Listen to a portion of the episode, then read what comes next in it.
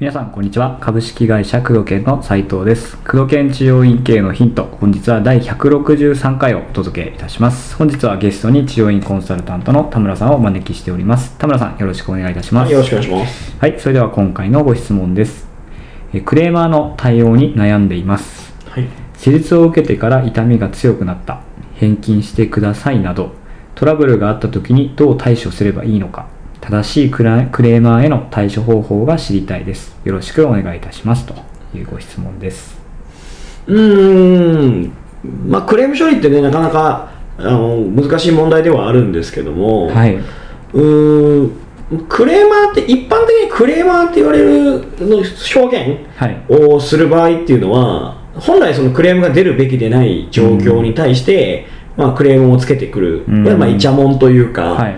えーまあ、整合性のないような、うん。うん。正当性のない、えークレームをつけてくる人のことを、まあ、クレーマーっていうふううん。に呼ぶわけですよね。はい。うん、本来であればそのクレームになるようなはずではないようなことをうん。まあ言ってくるような人たちっていうのをクレーマーと呼ぶので、えーまあ、精通を受けてこう痛みが出たから返金してほしいっていうことに関して言うと、ちょっとそこに関しては必ずしもクレーマーという判断は難しいのかなとはうん。思うんですけど、うん。まあ、昔から当たり屋って言われるような人たちっていうのは存在するのは確かなので、えーただまあその人たちがお金を払って精通を受けて返金してくれっていうことなので、はい。まあ、お金目当てにしてはううんちょっと違うのかなっていう気はするので、はい。その人がそのたびたびやる人なのか、うん。ちょっと状況がわからない部分があるので、うん。なんとも言えないので、えーまあ、この件に関してっていうよりはですね、はいはい。えー一般的なクレーム対応に対してのお話をさせてもらおうかなと思うんですけども、はい。えーまクレームね一般的なクレーム対応の本とかにあると、うんうん。見たりとかすると、まあ、2つに分かれるわけですね。はい。ともかく謝れっていうまず謝れっていうところから始まる文と、うん。えーそのむやみやたらに謝ってはいけないっていうのと、うん。二択に分かれるわけなんですけど、うん。僕はどちらかというとあのむやみやたらに謝ってはいけないっていう派なんですね、僕は。はい。えーあの今も言った通り要は言われのないクレームっていうあり得るわけですね。患者さん側のただの勘違い、うん。とかっていうこともあり得るので、えークレームが来たからじゃあごめんなさいではないとういうんことですね、はい。まず事実を確認するっていうことをど。するということが一番ですね、うん。やはりクレームに対して何でもかんでも謝ってしまうっていうのはこれスタッフに対しても失礼なことになりますので、うん。えー、治療院のままあるのが、まあ、セクハラをされたとかっていうようなねうん。クレームとかもあったりするんですけど私もあのスタッフがね、うん。えー患者さんのえー胸を触ったとかっていうクレームをね受けたことがあったんですけど、うん。ただそのオープンスペースだったので、えーそれを見てる限り周りのスタッフが見てる限りそういう事実はなかったっていうのがうんあったので、カーテンもないようなと場所だったので、はいそんなことを絶対ありえないっていう状況だったんですよね。うんだったので、えーその状況に対して、まあ、菅さんが言ってきたからと言って、えーそれを受け入れるというわけにはいかなかったっていう部分があったんですね。まあ、その菅さんの要求としては、えーもうそのスタッフをクビにしろと。次にした時にそのスタッフがいたらもうテレビ局に訴え出てると。へいうようなことを言われたんですけど、はい。まあ、基本的にはそんな事実はないはずなので、うんうちではそういうことはできませんということで、うん。えー突っ張られたんですけど、まあ、結果的に何もなかったんですけどね、うん。おそらくはまあその土地との過程の中で、はい。えー何か違う理由での多分そのスタッフに対しての何か気に入らないことがあったんではないかなと。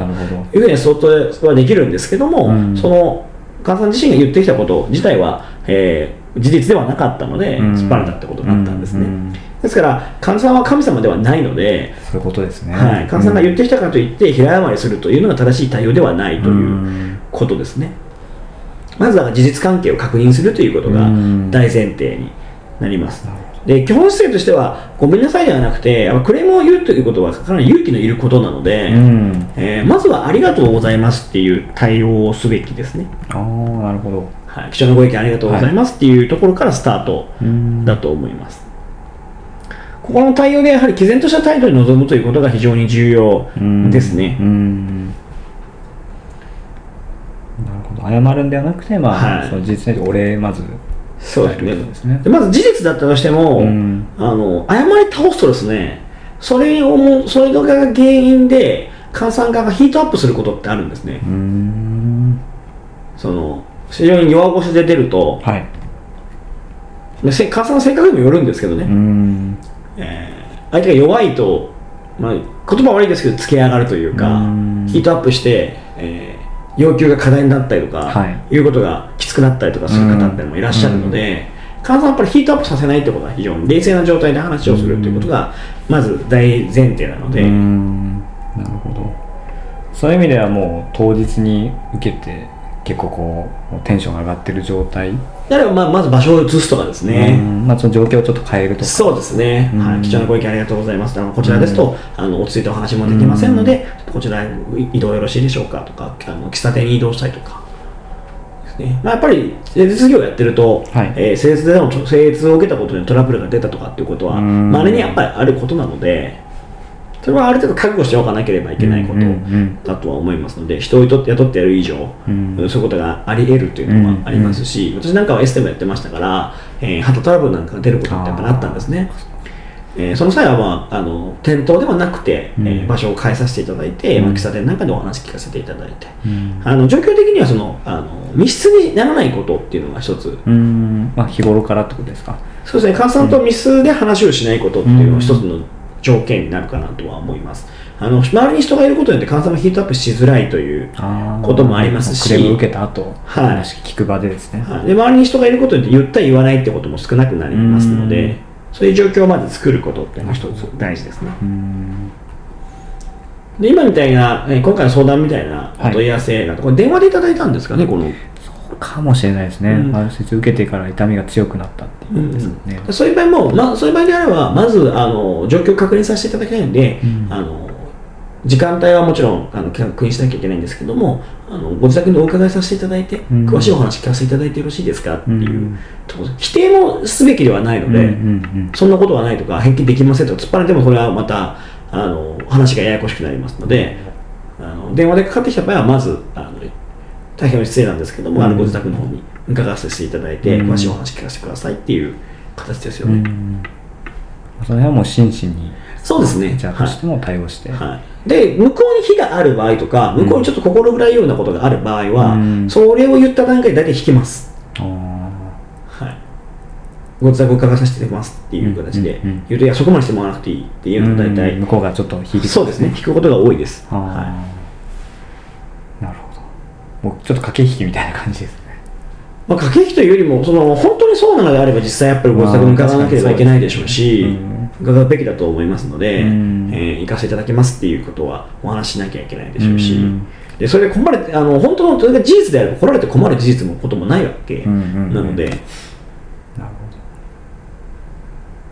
まず一番最初に話をするっていう、うん電話の場合は、まあ、まず直接お会いさせていただくっていうお話聞かせてくださいっていうことがまず大前提ですね、うん。返すとも返さないともその場では言わないというはい。ことですね、ほどうん。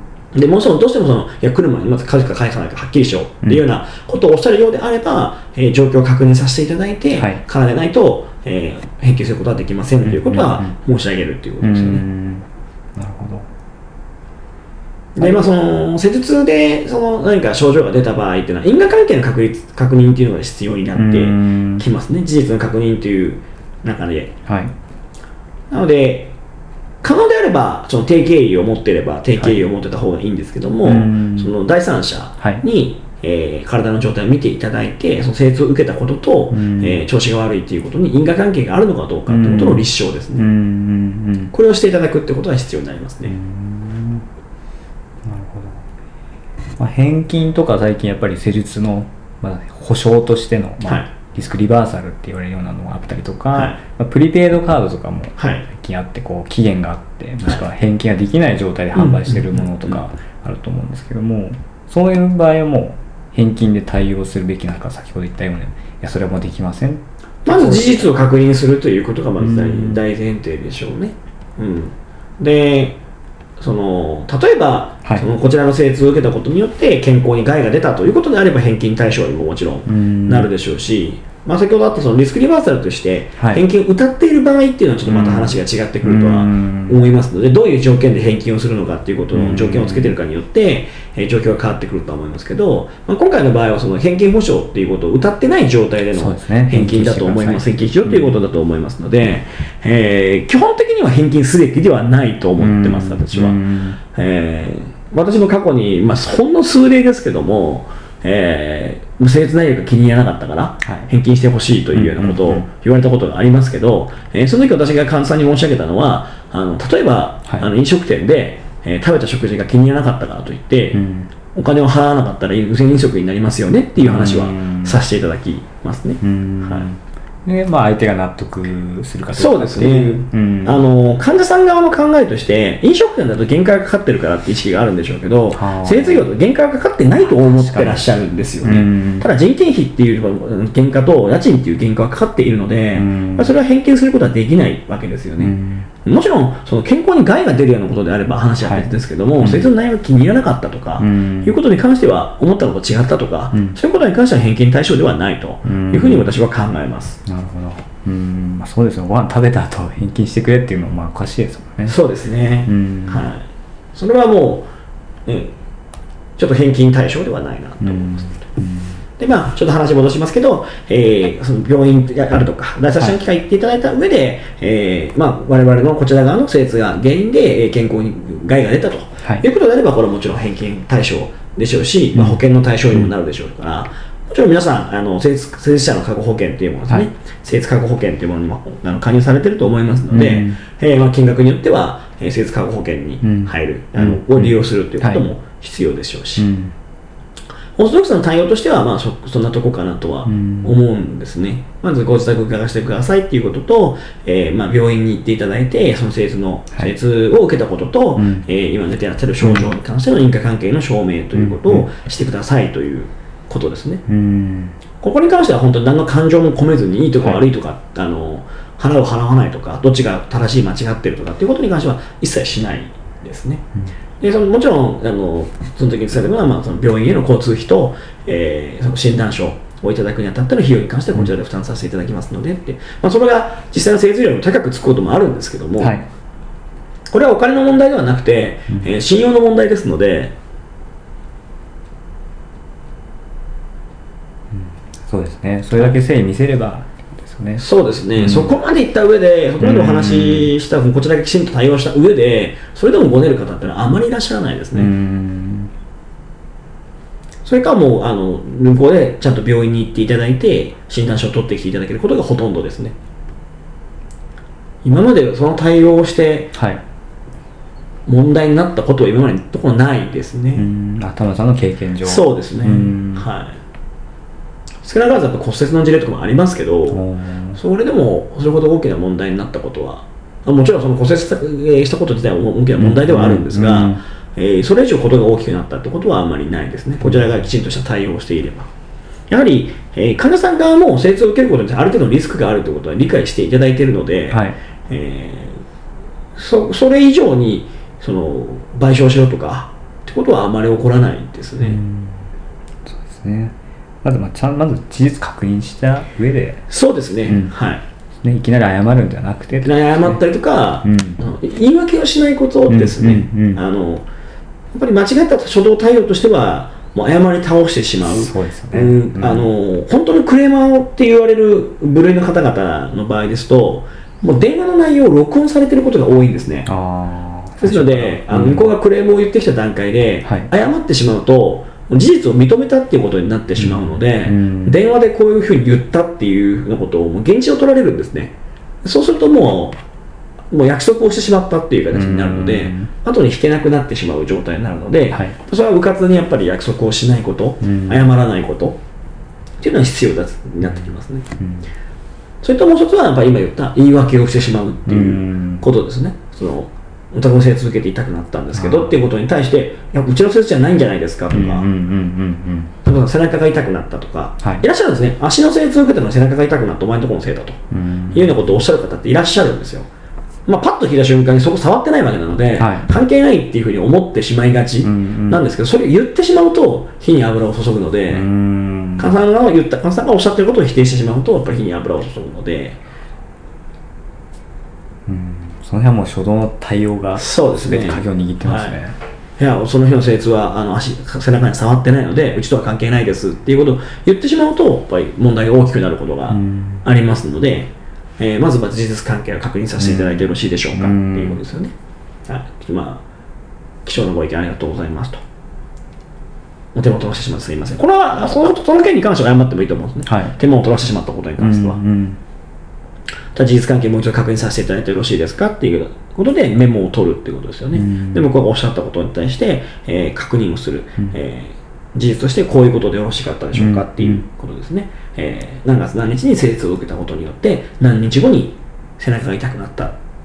こういうことでよろしいですか、うんってことは、まあ、この事実確認ですね。うんなるほあのもし店頭においでになった場合には、必ずメモを取りながらお話を聞くっていうことが重要ですね。あのその悪質なクレーマーじゃない場合、はい。金銭目的であったり嫌がらせが目的じゃない場合の、うん。本当に純粋なクレームを言ってくださる方っていうのは、そこに通いたいという意思があるのでクレームを言ってくださるので、本当にありがたいことなんですね。はい。なので、えーそれに対しては、えー、患者さんを安心させてあげることがまず第一。うんそのお母さんがおっしゃってくるのは、自分がそういう体の状況になったこと、自分が、えー何かしらの嫌な思いをした、被害を被ったということに対しての訴えなので、はいえーその事実をしっかりと受容することが重要うん大事なんですね。ですので、えー向こうがおっしゃってくれることに関して、メモを取ってるっていうのは、患者さんにとって安心なんですよ。うんちゃんと伝わってるかどうかということを伝えたいわけなので、なるほどでメモを取った上でメモを、えー最終的にはお話聞き終わった段階でメモを見せて差し上げて、えうん。ーあの今回、まあ、斉藤様の、えーおっしゃっていることはこういうことでよろしいでしょうかということで全部事実を確認して、うん。それで OK ということになれば、えーこちらではあのこの場ではちょっと判断つかねしかねますので上の方に相談させていただいて、えーいついつまでにご連絡差し上げますということをはっきりとお伝えする。あのこれもやっぱりいつ連絡するかってことを明確にしておくってことが重要ですね、こちらからご連絡差し上げますので、いつ連絡があるかわからないので、うん。さんは本当に大丈夫なんだろうかっていう不安を覚えてしまいますので、はい。えーいつまでにご連絡しますっていうことを約束して、一度お引き取りいただくっていうのが、えー正しい判断じゃないかなとは思います。うん。なるほど。今回いろんな事例というかいろんな対処法をそうですね。示。したのでちょっと整理していただいて、はい。うん。ですね。あのまず、えーむやみやたらに謝らないっていうことと、うん。えー言い訳をしないっていう、はい。この2点ですね。うん、これ大事ですね。すごい、はいうんでその上で事実を、えーメモを取りながら確認をするうんってことですね。で事実を確認して、こういうことでよろしいですかっていうことを、えー患者さん側に確認をしていただく。うんこれ大事ですね。うんでそれに対してその場で判断をしないということですね。一旦引き取るということをするわけですね。えー場合によっては弁護士さんに相談する必要も出てくると思いますので、その場で、えー約束をしない、その場で回答をしないということが、え3点目になりますね。でその上で、えーいつまでに返答をするのかということを明確に、えーお伝えする。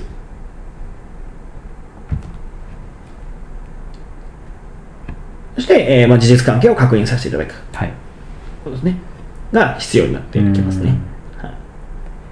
この辺がまあクレームの初動対応としては、えー基本になってくるかなというふうに考えてます。そうですね、ぜひ、まあ、クレーマーへの対処法というよりはですね、患者さんがそういうふうに言っていただいたことに対してどう、まあ、解釈してどういうふうに対応するか。そうですねね。非常に難しいところではうんありますけども、そうですね。はい。それはもう判断するにあたっては、はいえー事実関係を確認するという以外の方法はないので。そこをまずやっていただけると良いかなと思います。はい。ということで、工藤研治療院系のヒントをお届けしてまいりました。田村さん、ありがとうございました。ありがとうございました。